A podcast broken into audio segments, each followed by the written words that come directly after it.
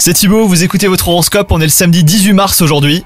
Les béliers, rien de neuf pour vous les célibataires au cours de cette journée où vous avez tendance à ressasser le passé. Vous pensez à une ancienne relation ou à une histoire qui n'a pas vu le jour mais qui aurait pu.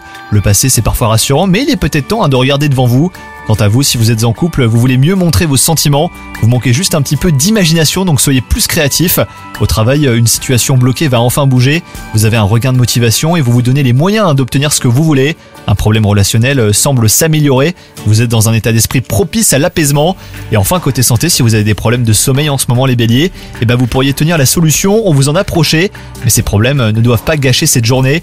Une belle énergie vous anime et vous vous sentez en pleine forme, pensez juste à faire des pauses. Bonne journée à vous